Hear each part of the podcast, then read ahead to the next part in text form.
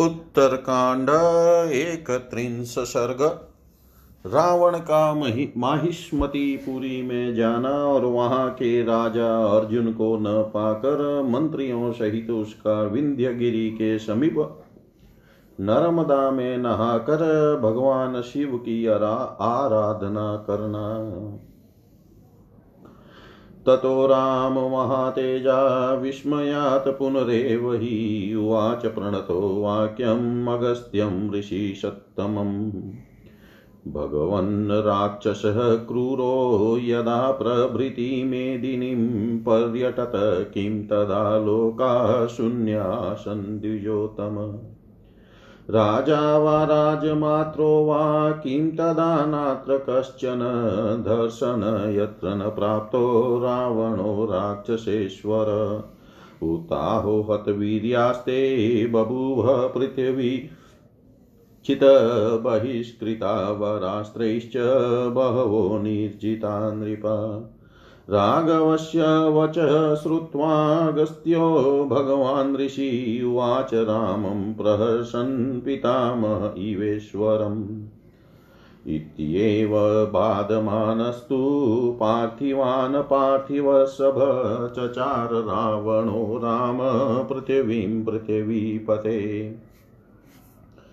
ततो माहिष्मतीं नाम पुरीं स्वर्गपुरीप्रभां सम्प्राप्तो यत्र सान्निध्यं सदासीत् वसुरेतस तुल्य आशीन्नृपस्तस्य प्रभावादवसुरेतस।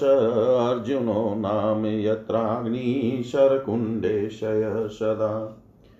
तमेव दिवसं सोऽथ हेहयाधिपतिर्बली। अर्जुनो नर्मदां रन्तुं गतः स्त्रीभिषहसे सहेश्वर। तमेव दिवसं सोऽथ रावणस्तत्र आगत। रावणो राक्षसेन्द्रस्तु तस्यामात्या न पृच्छत। क्वार्जुनो नृपतिः शीघ्रं सम्यगाख्यातुमहरथ रावणोऽहम् अनुप्राप्तो युद्धेप्सु नृवरेणः। ममागमनमप्यग्रैयुष्माभीशं निवेद्यतामित्येवं रावणो नोक्तास्तेयमात्यासु विपश्चित। अब्रुवन् राक्षसपतिं सान्निध्यं महीपते श्रुत्वा विस्रवशः पुत्रपौराणामर्जुनं गतम्। अपसृत्यागतो विन्द्य हिमवत्सन्निभं गिरिं शतं ब्रवि शतं भ्रमीवाविष्टमुद्भ्रान्तमिव मेदिनीम्। अपश्यद रावणो विन्ध्यमालिखन्तमिवाम्बरं सहस्रशिखरोपेतं सिंहाद्यूषितकन्दरम्। प्रणतपतितैः शिरैः शाटहासमिवाम्बुभिः देवदानवगन्धर्वैः साप्सरोभिः किन्नरैः स्वस्त्रिभिः क्रीडमानैश्च स्वर्गभूतं महोत्रयं नदीभिः जलम्। फणाभिश्चलजीव्याभिरन्तमिव विष्टितम्।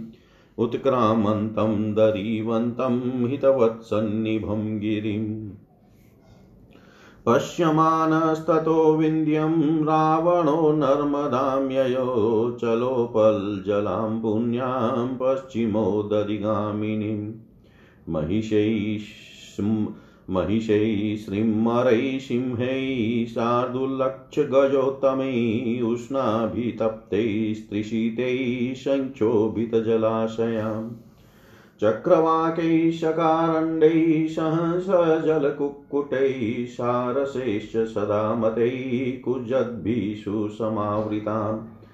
कुलद्रुं कृतोत्तसां चक्रवाकयुगस्तनिं विस्तीर्णपुलिनश्रोणीं हंसावलीषु मेखलाम्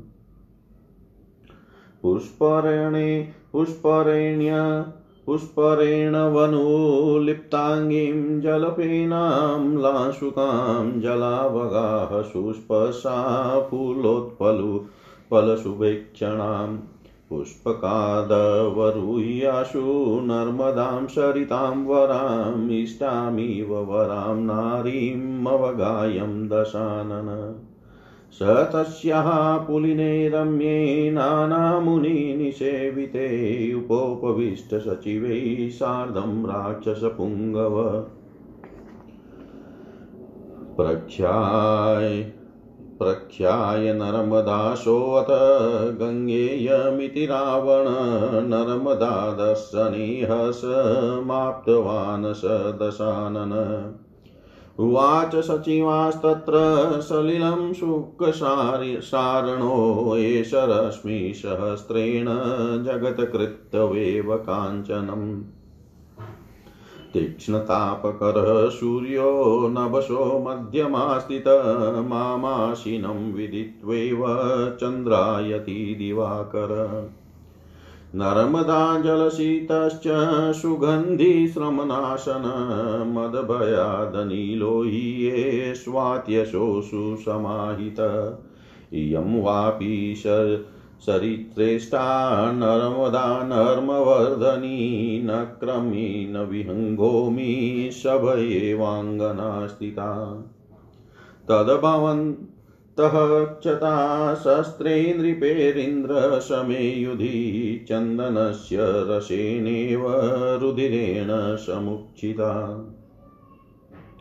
ते यूयमवहागध्वं नर्मदां, शर्मदां, शुभां, सार्वभौम मुखामता गङ्गामिव महागजा अस्यां स्नात्वा महानद्यां पापं मनो विप्रमुख्यत अहम्प्यद्य पुलिने शरदिन्दुसम्प्रभे। पुष्पोपहारं शनकै करिष्यामि कपर्दिन रावणेनैव मुक्तास्तु प्रहस्तशुकसारणा। स महोदरधूम्राक्षा नर्मदां विजगाहिरे राक्षसेन्द्रगजैस्तेस्तु क्षोभिता नर्मदा नदी। वामनाञ्जनपद्माद्यै गङ्गा इव महागजै ततस्ते राक्षसा स्नात्वा नर्मदायां महाबला उत्तीर्यं पुष्पाण्याजहुबल्यत रावणस्य तु नर्मदापुलिने हृदये शुभ्राभ्रशदृशप्रभे। राक्षसैस्तु मुहूर्तेन कृतपुष्पमयो गिरिपुष्पेषु पवतेष्वेवं रावणो राक्षसेश्वर। अवतीर्णो नदीं स्नातुं गङ्गामिव महागज तत्र स्नात्वा च विधिवजग जपत्वा जप्यमनुत्तमम् नर्मदासलिलात् तस्मादुततारस रावण तत् क्लीनाम्बरं त्यक्त्वा शुक्लवस्त्रसमावृत। रावणं प्राञ्जलिं यान्तं मन्वयुः सर्वराक्षसा तद्गतिवशमापन्ना मूर्तिमन्त इवाचला यत्र यत्र च याति स्म रावणो राक्षसेश्वर, जाम्बुनदमयं लिङ्गं तत्र तत्र स्मनीयते। वाल वालुकावेदिमध्ये तु तल्लिङ्गं स्थापय रावण अर्चयामाश गन्धैश्च पुष्पैश्चामृतगन्धिभिः। ततः सतामातिहरं परं वरं, वरप्रदं चन्द्रमयूखभूषणम्। समर्चयित्वा निशाचरो जगौ प्रसार्य हस्तान् प्रणनर्तचाग्रत प्रसार्य हस्तान् प्रणनर्तचाग्रत। तदनंतर महातेजस्वी श्री राम ने मुनि श्रेष्ठ अगस्त्य को प्रणाम करके पुनः विस्मय पूर्वक पूछा। भगवान द्विज श्रेष्ठ जब क्रूर निशाचर रावण पृथ्वी पर विजय करता घूम रहा था, उस समय क्या यहाँ के सभी लोग शौर्य संबंधी गुणों से शून्य ही थे? क्या उन दिनों यहाँ कोई भी क्षत्रिय नरेश अथवा क्षत्रियतर राजा अधिक बलवान नहीं था, जिससे इस भूतल पर पहुंचकर राक्षस राज रावण को पराजित या अपमानित होना नहीं पड़ा? अथवा उस समय के सभी राजा पराक्रम शून्य तथा शस्त्र ज्ञान से हीन थे, जिसके कारण उन बहुसंख्यक श्रेष्ठ नरपालों को रावण से परास्त होना पड़ा। श्री रामचंद्र जी की यह बात सुनकर भगवान अगस्त्य मुनि ठठाकर हंस पड़े और जैसे ब्रह्मा जी, महादेव जी से कोई बात कहते हो, इसी तरह वे श्री रामचंद्र जी से बोले पृथ्वीनाथ भूपाल शिरोमणे श्री राम इसी प्रकार सब राजाओं को सताता और पराजित करता हुआ रावण इस पृथ्वी पर विचरने लगा। घूमते घूमते वह स्वर्गपुरी अमरावती के समान सुशोभित होने वाली माहिष्मति नामक नगरी में जा पहुँचा। जहाँ अग्निदेव सदा विद्यमान रहते थे। उन अग्नि देव के प्रभाव से वहाँ अग्नि के ही समान तेजस्वी अर्जुन नामक राजा राज्य करता था, जिसके राज्य काल में कुशास्तरण से युक्त अग्नि कुंड में सदा अग्नि देवता निवास करते थे। जिस दिन रावण वहाँ पहुँचा उसी दिन बलवान, हे हयराज राजा, अर्जुन अपनी स्त्रियों के साथ नर्मदा नदी में जल क्रीड़ा करने के लिए चला गया था। उसी दिन रावण माहिष्मती पुरी में आया। वहाँ आकर राक्षस राज रावण ने राजा के मंत्रियों से पूछा मंत्रियों, जल्दी और ठीक ठीक बताओ, राजा अर्जुन कहाँ है? मैं रावण हूँ और तुम्हारे महाराज से युद्ध करने के लिए आया हूँ। तुम लोग पहले ही जाकर उन्हें मेरे आगमन की सूचना दे दो। रावण के ऐसा कहने पर राजा के विद्वान मंत्रियों ने राक्षस राज को बताया कि हमारे महाराज इस समय राजधानी में नहीं है। पूर्ववासियों के मुख से राजा अर्जुन के बाहर जाने की बात सुनकर विश्रवा का पुत्र रावण वहाँ से हटकर हिमालय के समान विशाल विंध्यगिरी पर आया।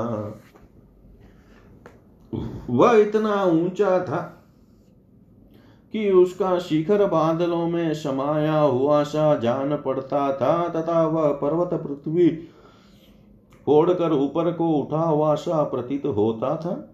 विंध्य के गगन चुंबी शिखर आकाश में रेखा खींचते से जान पड़ते थे रावण ने उस महान शैल को देखा।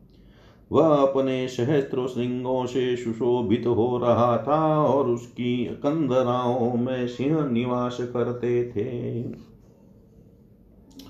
उसके सर्वोच्च शिखर के तट से जो शीतल जल की धाराएँ गिर रही थी उनके द्वारा वह पर्वत अटहास करता सा प्रतीत होता था। देवता, दानव, गंधर्व और किन्नर अपनी अपनी स्त्रियों और अप्सराओं के साथ वहाँ क्रीड़ा कर रहे थे। वह अत्यंत ऊँचा पर्वत अपनी सुरम्य सुषमा के स्वर्ग के, सुषमा से स्वर्ग के समान सुशोभित हो रहा था। स्फटिक के समान निर्मल जल का स्रोत बहाने वाली नदियों के कारण वह विंध्य गिरी चंचल जीवा वाले फनों से उपलक्षित शेष नाग के समान स्थित था। अधिक ऊंचाई के कारण वह उध्रवलोक को जाता सा जान पड़ता था। हिमालय के समान विशाल एवं विस्तृत विंध्यगिरी बहुत सी गुफाओं से युक्त दिखाई देता था। विंध्याचल की शोभा को देखता हुआ रावण पुण्य सलीला नर्मदा नदी के तट पर गया, जिसमें शीला शिलाखंडों से युक्त चंचल जल प्रवाहित हो रहा था। वह नदी पश्चिम समुद्र की ओर चली जा रही थी। धूप से तपे हुए प्यासे भैंसे हिरण सिंह, व्याघ्र रिक्ष और गजराज उस जलाशय को विक्षुब्ध कर रहे थे। सदा मत वाले होकर कलरव करने वाले चक्रवाक कारंडव, हंस, जल, कुकुट और सारस आदि जल पक्षी नर्मदा की जल राशि पर इच्छा रहे थे। सरिताओं में श्रेष्ठ नर्मदा परम सुंदरी प्रियतमा नारी के समान प्रतीत होती थी। खिले हुए तटवर्ती वृक्ष मानो उसके आभूषण थे, चक्रवाक के जोड़े उसके दोनों स्थान, स्तनों का स्थान ले रहे थे। ऊँचे और विस्तृत पुलिन नितंब के समान जान पड़ते थे, हंसों की पंक्ति, मोतियों की बनी हुई मेखला करधनी के समान शोभा दे रही थी। पुष्पों के पराग ही अंगरांग बनकर उनके अंग, उसके अंग अंग में अनुलिप्त हो रहे थे। जल का उज्जवल फ़ैन ही उसकी स्वच्छ श्वेत साड़ी का काम दे रहा था। जल में गोता लगाने ही उसका सुखद संस्पर्श था और खिले हुए कमल ही उसके सुंदर नेत्र जान पड़ते थे। राक्षस शिरोमणि दशमुख रावण ने शीघ्र ही पुष्पक विमान से उतरकर नर्मदा के जल में डुबकी लगाई और बाहर निकलकर वह नाना मुनियों से सेवित उसके रमणीय तट पर अपने मंत्रियों के साथ बैठा। ये साक्षात गंगा है, ऐसा कहकर दशानन रावण ने नर्मदा की प्रशंसा की और उसके दर्शन से हर्ष का अनुभव किया। फिर वहाँ उसने सुख सारण तथा अन्य मंत्रियों से लीला पूर्वक कहा, ये सूर्यदेव अपनी सहस्त्रों किरणों से संपूर्ण जगत को मानो कांचन में बनाकर प्रचंड ताप देते हुए इस समय आकाश के मध्य भाग में विराज रहे हैं। किंतु मुझे यहाँ बैठ, बैठा जानकर ही चंद्रमा के समान शीतल हो गए हैं। मेरे ही भय से वायु भी नर्मदा के जल से शीतल, सुगंधित और श्रमनाशक होकर बड़ी सावधानी के साथ मंद गति से बह रही है। सरिताओं में श्रेष्ठ यह नर्मदा भी क्रीड़ा रस एवं प्रीति को बढ़ा रही है इसकी लहरों में मगर मत्स्य और जल पक्षी खेल रहे हैं और यह भयभीत नारी के समान स्थित है। तुम लोग युद्ध स्थल में इंद्र तुल्य पराक्रमी नरेशों द्वारा अस्त्र शस्त्रों से घायल कर दिए गए हो और रक्त से इस प्रकार नहा उठे हो।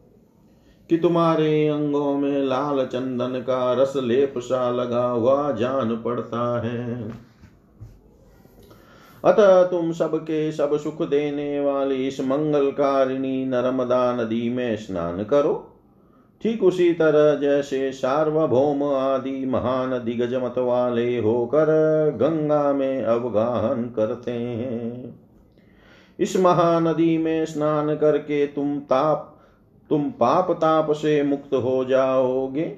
मैं भी आज शरद ऋतु के चंद्रमा की भांति उज्जवल नर्मदा तट पर धीरे धीरे जटा जुटधारी महादेव जी को फूलों का उपहार समर्पित करूँगा। रावण के ऐसा कहने पर प्रहस्त शुक्र सारण महोदर और धूम्राक्ष ने नर्मदा में स्नान किया। राक्षस राज की सेना के हाथियों ने नर्मदा नदी में उतर कर उसके जल को मत डाला।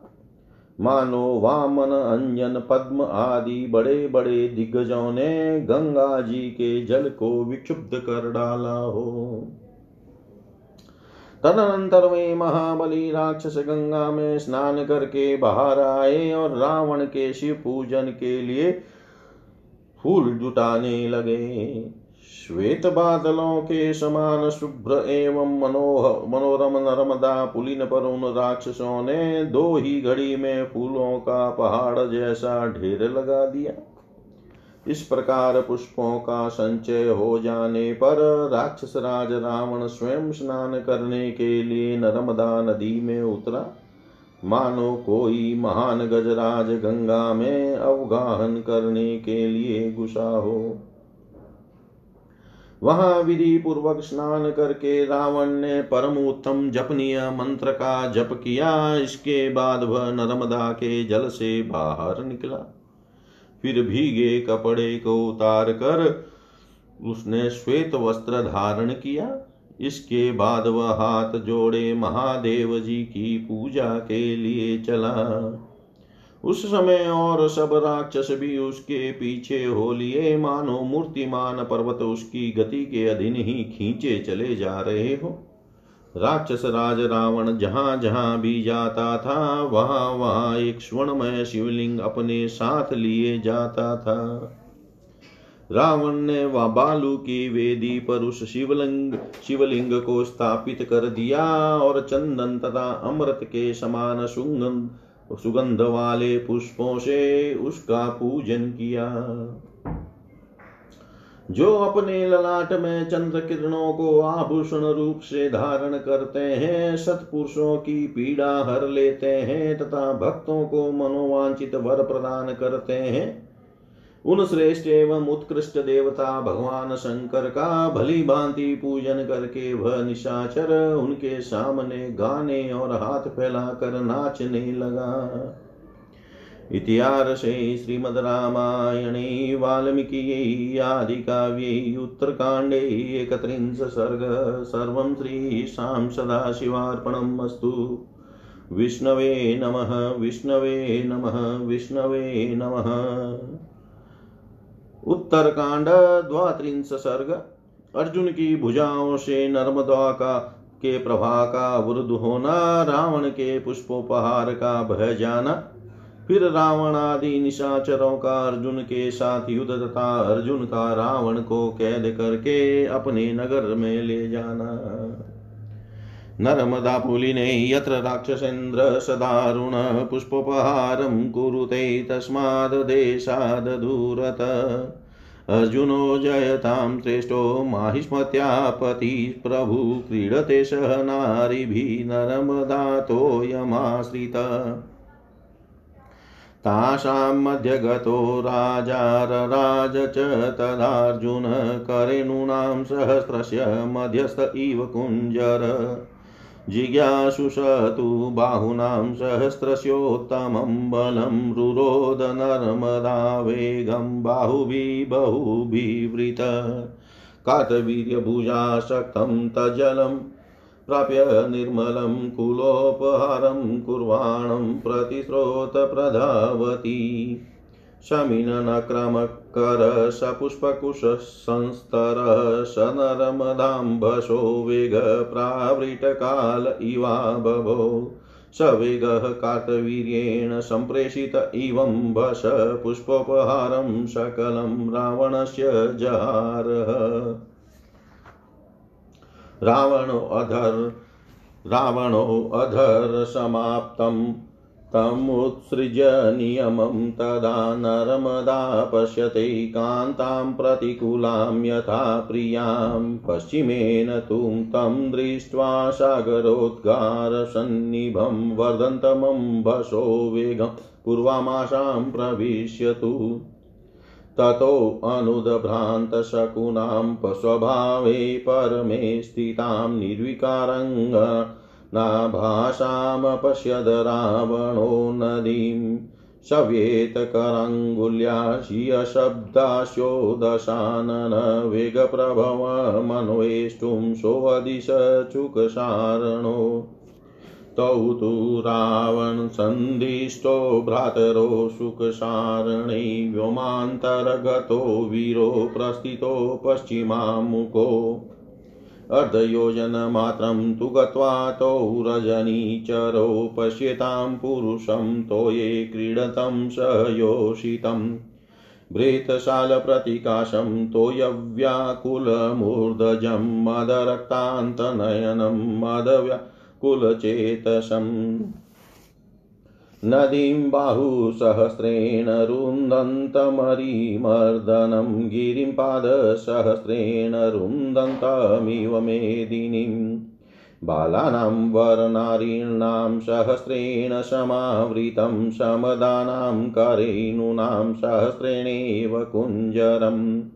तम अद्भुततरं दृष्ट्वा राक्षसो सुखसारणौ सनिवृता पुम सनिवृतावुपागम्य रावणं तमथोचतु बृहत्शालप्रतिकाशकोऽप्यसि राक्षसेश्वर नर्मदां रोदवदरुदध्वा क्रीडापयति योषित।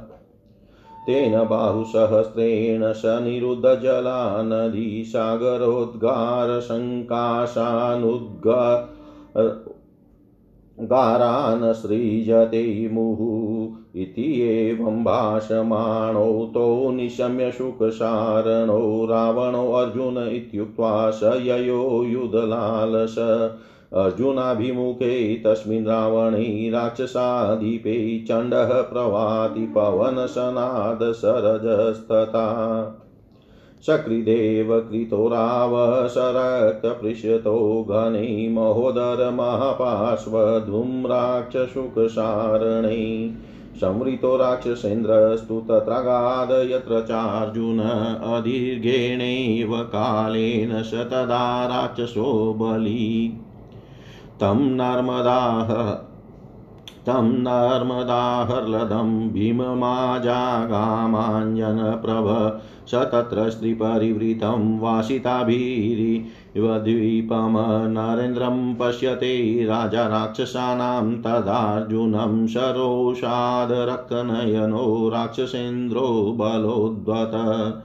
इत्येवम् इत्येवमर्जुनामात्याना गम्भीरया गिरा अमात्याक्षिप्रमाख्यात हेय यस्य नृपस्य वै युधातं समनुप्राप्तो रावणो नाम नामत।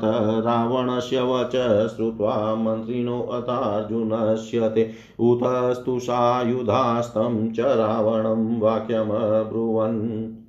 युद्धस्य कालो विज्ञातः साधुभो साधु रावण यक्षीभं स्त्रीगतं चेव योधुमुत्ससे नृपम् स्त्रीम स्त्रीसमक्षगतं यत त्वं योधुमुत्सहसे नृपवासितामध्यगं मतं साधुल इव कुञ्जरम्।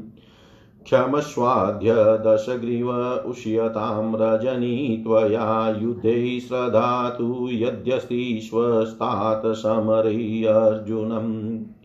यदि वापि त्वरा तुभ्यं युधतृष्णा समावृता निपात्यास्मान् रणे युधमर्जुनेनोपयास्यसि ततस्तैरावणामात्यैरमात्यास्ते नृपश्यतु सुदिताश्चापि ते युधे भक्षिताश्च बुभुक्षिते।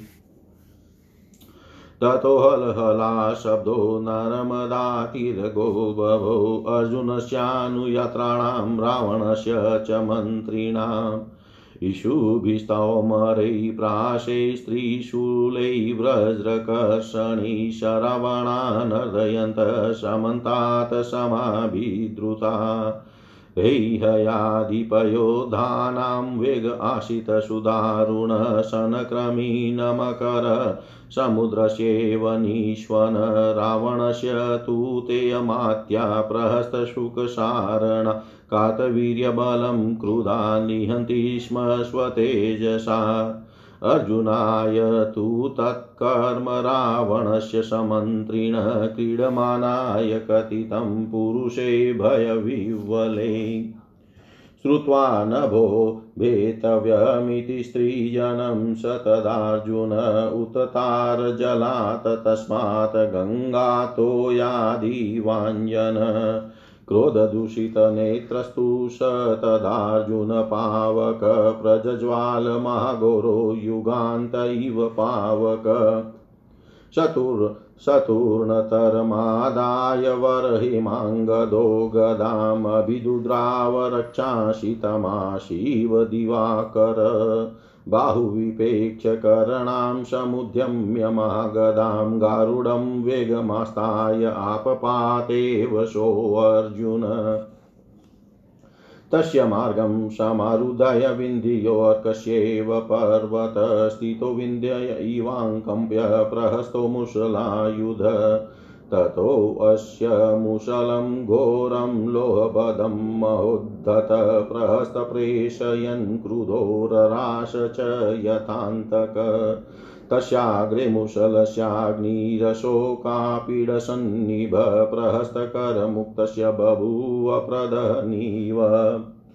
आदावमानं मुशलं कार्तवीर्यस्तदार्जुन निपुणं वञ्चयामाश गदया गतविक्लव ततस्तमविदुतावशगदो हेहयादीप भ्रामयाणो गदां गुर्वी पञ्चबाहुशतोत्रयाम् ततो हतोऽतिवेगेन प्रहस्तो गदया तदा निपपात स्थितशैलो वज्रिवज्रहस्तो यथा प्रहस्तं पतितं दृष्ट्वा मारीच शुकसारणा समोदरधूम्राक्षा अपसृष्टारणाजिरात्। अपक्रान्तेष्वमात्येषु प्रहस्तेश प्रहस्ते च निपातिते रावणोऽभ्यद्रवत तूर्णमर्जुनं नृपशतमम। सहस्रबाहोस्तदयुधं विश्व विंशद्वाहोश्च दारुणं नृपराक्षसयोस्तत्र आरब्धं रोमहर्षणम्। सागराविव संक्षुब्धौ चलमूलाविवाचलो तेजोयुक्ता विवादित्यो प्रद हन्ताविवानलो बलोद्धतो यथा नागौ वासिताते यथा वृषो मे गाविव विनदन्तो सिंहाविव बलोत्कटो रुद्रकालाविव क्रुधौ तौ तदा राक्षसार्जुनौ परस्परं गदां गृहं ताडयामाशतु वृषम् वज्रप्रहारानचला यथा घोरान् विषैहिरे गदाप्रहारास्तो तत्र सेहाते नरराक्षसो। यथा शनिरवेभ्यस्तु जायते अथ प्रतिश्रुति तथा तयोर्गदापोथे दिश सर्वा प्रतिश्रुता अर्जुनस्य गता सातु पात्यमाना अहितोरसि काञ्चनाभं नभश्चक्रे विद्युत्सौदामनि यथा तथैव रावणेनापि पात्यमाना मुहुमुहुः अर्जुनो रसि निर्भाति गदोल्लकेव महागिरो नार्जुन खेदमायाति न राक्षसगणेश्वर सममाशिततयो युधं यथा पूर्वं बलिन्द्रयो।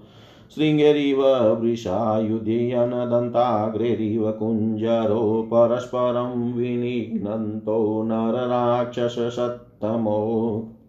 ततोऽर्जुनेन क्रुधेन सर्वप्राणेन सा गदास्तनयोरन्तरे मुक्ता रावणस्य महोरसि वरदानकृतत्राणी सा गदा रावणो रसि दुर्बलेव यथा वेगं द्विधा भूता पततक्षितो स त्वर्जुनपर्युक्तेन गदाघातेन रावण अपासर्पदधनुमात्रं निशसाद स निष्टनन सविहवलं तदालक्ष्य दशग्रीव ततोऽर्जुन सहसोत्पत्य जग्राह गरुत्मानिव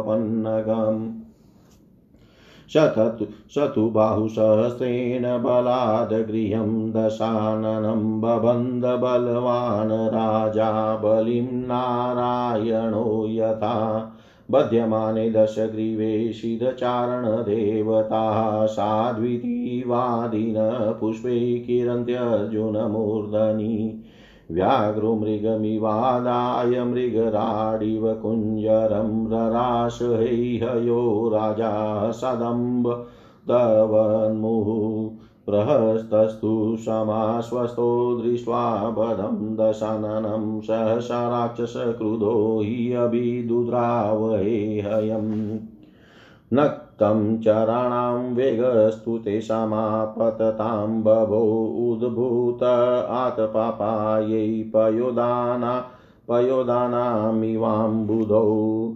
मुञ्च मुञ्चेति भाषन्तंस्तिष्ठति तिष्ठति मुञ्च मुञ्चेति भाषन्तस्तिष्ठतिष्ठेति चाशकृतमुसलानि च शूलानि शोतससजतदारणे अप्राप्तान्येव तान्याशु अशभ्रान्तस्तदार्जुनः आयुधान्यमा मरारीणां जग्राहारिनिषूदन ततस्तैरेव रक्षांसि दुर्धरैः प्रवरायुधैः भित्त्वा विद्रावयामाश वायुरम्बुधरानिव। राक्षसास्त्राशयामाश कातवीर्यार्जुनस्तदा रावणं गृहं नगरं प्रविवेश सुवद्वृत सकीर्यमाण कुसुमाक्षतोत्करैर्द्विजैः सपौरैः पुरुत्सन्निभ ततोऽर्जुन स्वां प्रविवेश तां पुरीं बलिं निगृह्य सहस्रलोचन्। बलिं निगृह्य सहस्रलोचन।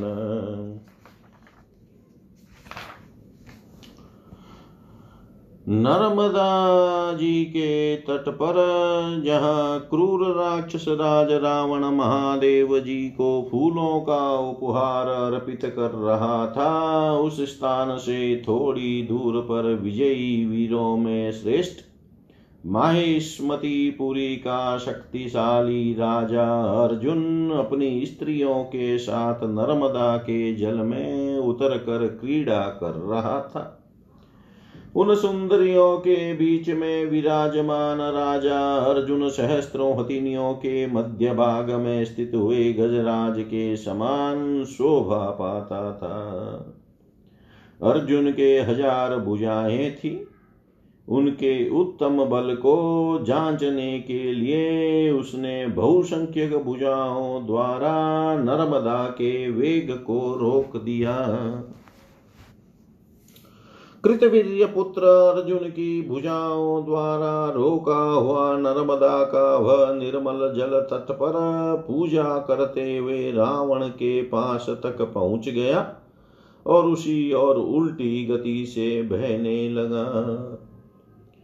नर्मदा के जल का वह वेग मत्स्य, नक्र मगर फूल और कुशास्तरण के साथ बढ़ने लगा। उसमें वर्षा काल के समान बाढ़ आ गई। जल का वह वेग जिसे मानो कार्तवीर्य अर्जुन ने ही भेजा हो, रावण के समस्त पुष्पा, पुष्पोपहार को बहा ले गया। रावण का वह पूजन संबंधी नियम अभी आधा ही समाप्त हुआ था। उसी दशा में उसे छोड़कर वह प्रतिकूल हुई। कमनीय कांति वाली प्रेयसी की भांति नर्मदा की ओर देखने लगा। पश्चिम से आते और पूर्व दिशा में प्रवेश करके बढ़ते हुए जल के उस वेग को उसने देखा। वह ऐसा जान पड़ता था, मानो समुद्र में जवार आ गया हो। उसके तटवर्ती वृक्षों पर रहने वाले पक्षियों में कोई घबराहट नहीं थी। वह नदी अपनी परम उत्तम स्वाभाविक स्थिति में स्थित थी। उसका जल पहले ही जैसा स्वच्छ एवं निर्मल दिखाई देता था। उसमें वर्षा कालिक बाढ़ के समय जो मलिनता आदि विकार होते थे, उनका उस समय सर्वथा अभाव था। रावण ने उस नदी को विकार शून्य हृदय वाली नारी के समान देखा। उसके मुख से एक शब्द भी नहीं निकला। उसने मौन व्रत की रक्षा के लिए बिना बोले ही दाहिने हाथ की अंगुली से संकेत मात्र करके बाढ़ के कारण का पता लगाने के निमित्त सुख और सारण को आदेश दिया। रावण का आदेश पाकर दोनों वीर भ्राता शुक और सारण आकाश मार्ग से पश्चिम दिशा की ओर प्रस्थित हुए। केवल आधा योजन जाने पर ही उन दोनों निशाचरों ने एक पुरुष को स्त्रियों के साथ जल में क्रीड़ा करते देखा। उसका शरीर विशाल साल वृक्ष के समान ऊँचा था। उसके केश जल से ओत प्रोत हो रहे थे। नेत्र प्रांत में मद की लाली दिखाई दे रही थी और चित भी मद से व्याकुल जान पड़ता था। वह शत्रु मर्दन वीर अपनी सहस्त्र भुजाओं से, नदी के वेग को रोक कर सहस्त्रों चरणों से पृथ्वी को थामे रखने वाले पर्वत के समान शोभा पाता था। नई अवस्था की सहस्त्रों सुंदरियाँ उसे घेरे हुए ऐसे जान पड़ती थी। मानो सहस्त्रों मदमत हथीनियों ने किसी गजराज को देख घेर रखा हो। उस परम अद्भुत दृश्य को देख कर राक्षस राक्षस सुख और सारण लौट आए और रावण के पास आकर बोले, राक्षस राज, यहाँ से थोड़ी ही दूर पर कोई शाल वृक्ष के समान विशाल काय पुरुष है, जो बाँध की तरह नर्मदा के जल को रोक कर स्त्रियों के साथ क्रीड़ा कर रहा है।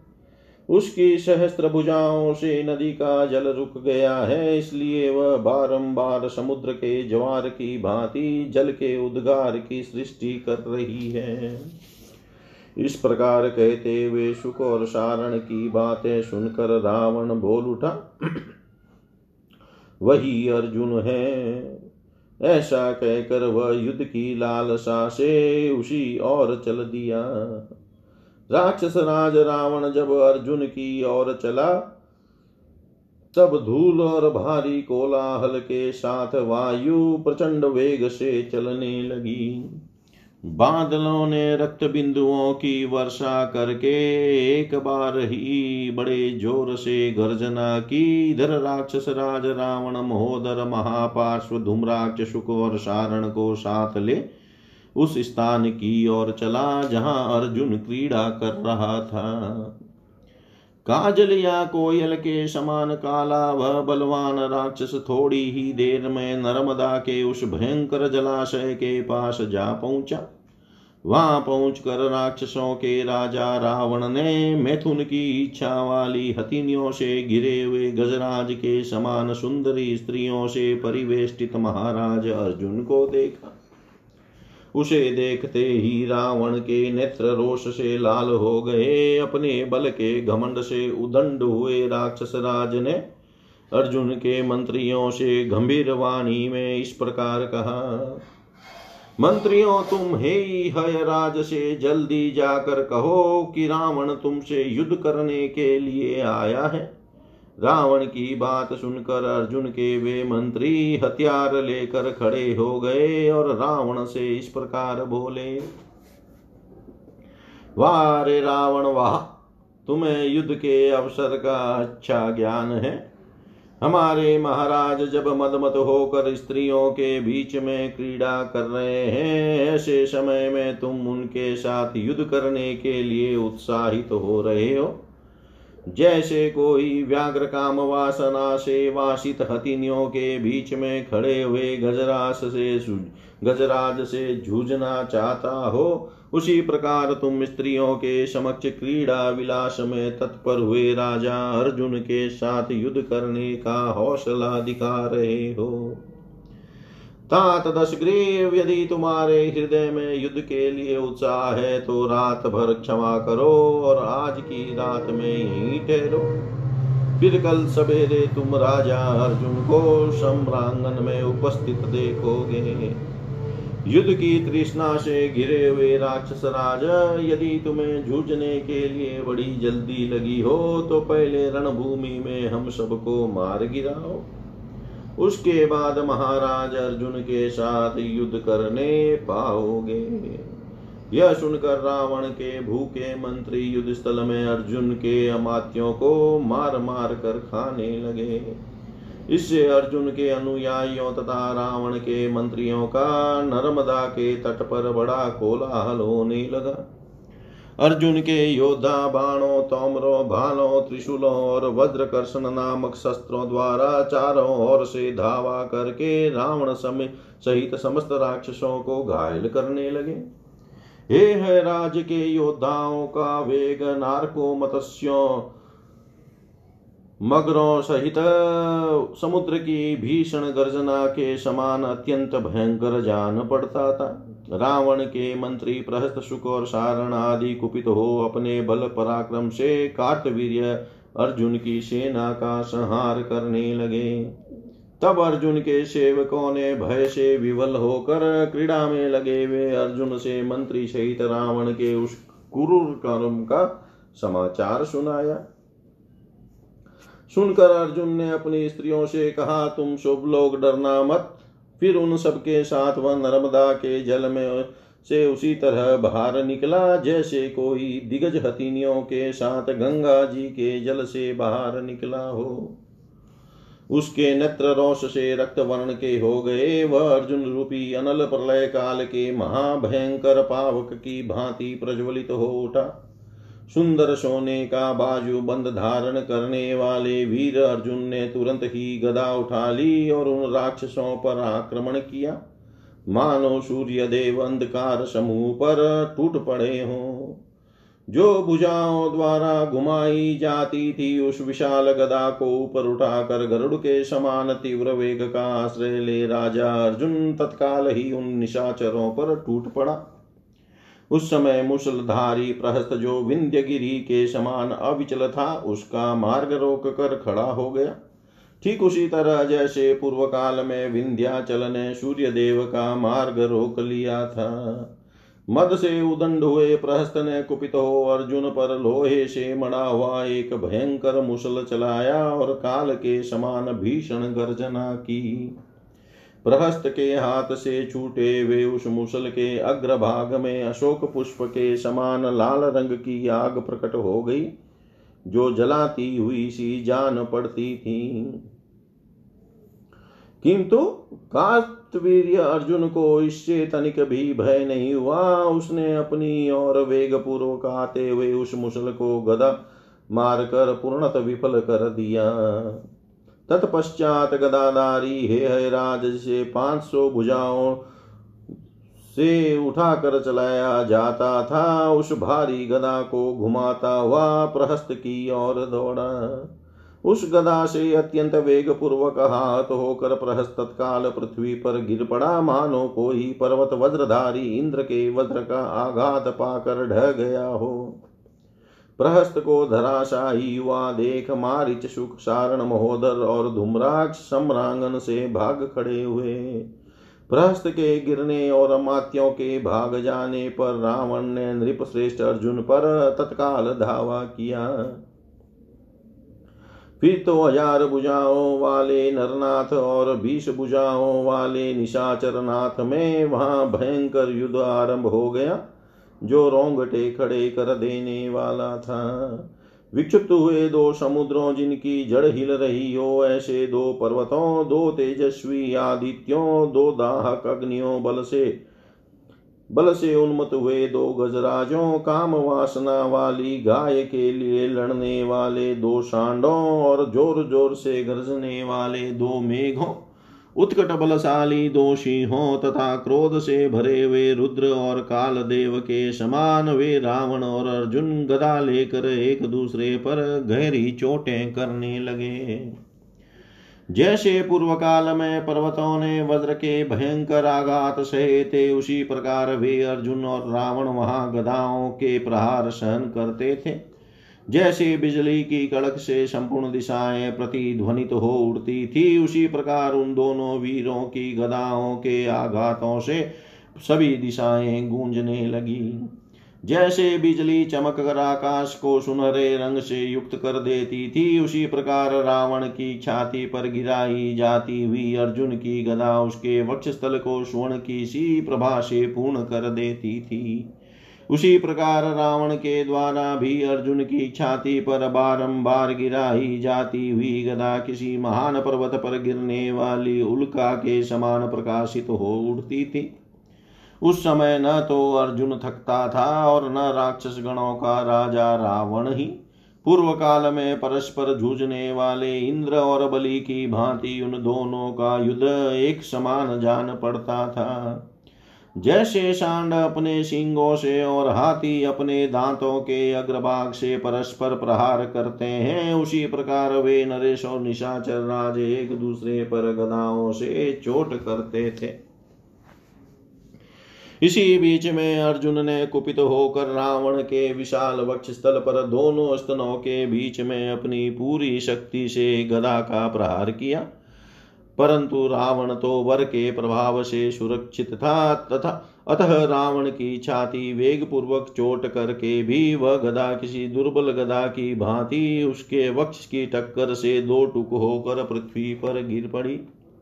तथापि अर्जुन की चलाई हुई गदा के आघात से पीड़ित हो रावण एक धनुष पीछे हट गया और आर्तनाद करता हुआ बैठ गया।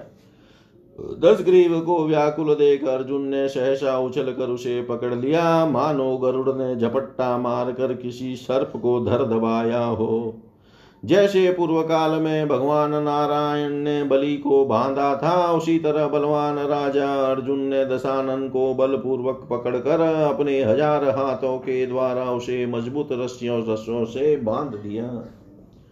दस ग्रीव के बांधे जाने पर सिद्ध चारण और देवता शाबाश शाबाश कहते वे अर्जुन के सिर पर फूलों की वर्षा करने लगे। जैसे व्याघ्र किसी हिरण को दबोच लेता है अथवा सिंह हाथी को धर दबाता है, उसी प्रकार रावण को अपने वश में करके है राज अर्जुन, हर्षातिरेक से मेघ के समान बारंबार गर्जना करने लगा। इसके बाद प्रहस्त ने होश संभाला, दशमुख रावण को बंधा हुआ देख, वह राक्षस सहसा कुपित हो, हे राज की ओर दौड़ा। जैसे वर्षा काल आने पर समुद्र में बादलों का वेग बढ़ जाता है, उसी प्रकार वहाँ आक्रमण करते हुए उन निशाचरों का वेग बढ़ा हुआ प्रतीत होता था। छोड़ो छोड़ो, ठहरो ठहरो, ऐसा बारंबार कहते हुए राक्षस अर्जुन की ओर दौड़े। उस समय प्रहस्त ने रणभूमि में अर्जुन पर मुसल और शूल के प्रहार किए, परंतु अर्जुन को उस समय घबराहट नहीं हुई। उस शत्रुसुदन वीर ने प्रहस्त आदि देवद्रोही निशाचरों के छोड़े हुए उन अस्त्रों को अपने शरीर तक आने से पहले ही पकड़ लिया। फिर उन्हीं दुर्धर एवं श्रेष्ठ आयुधों से उन सब राक्षसों को घायल करके उसी तरह भगा दिया, जैसे हवा बादलों को छिन्न भिन्न करके उड़ा ले जाती है। उस समय कार्तवीर अर्जुन ने समस्त राक्षसों को भयभीत कर दिया और रावण को लेकर वह अपने सुहृदों के साथ नगर में आया। नगर के निकट आने पर ब्राह्मणों और पूर्ववासियों ने अपने इंद्र तुल्य तेजस्वी नरेश पर फूलों और अक्षतों की वर्षा की। और सहस्त्र नेत्रधारी इंद्र जैसे बलि को बंदी बनाकर ले गए थे। उसी प्रकार उस राजा अर्जुन ने बंधे हुए रावण को साथ लेकर अपनी पूरी में प्रवेश किया। इतिहास ही श्रीमद रामायण, वाल्मीकि आदि काव्य उत्तरकाण्डे द्वात्रिंश सर्ग, सर्व श्री सर्वं श्रीशां सदाशिवार्पणमस्तु ॐ विष्णवे नमः विष्णवे नमः विष्णवे नमः।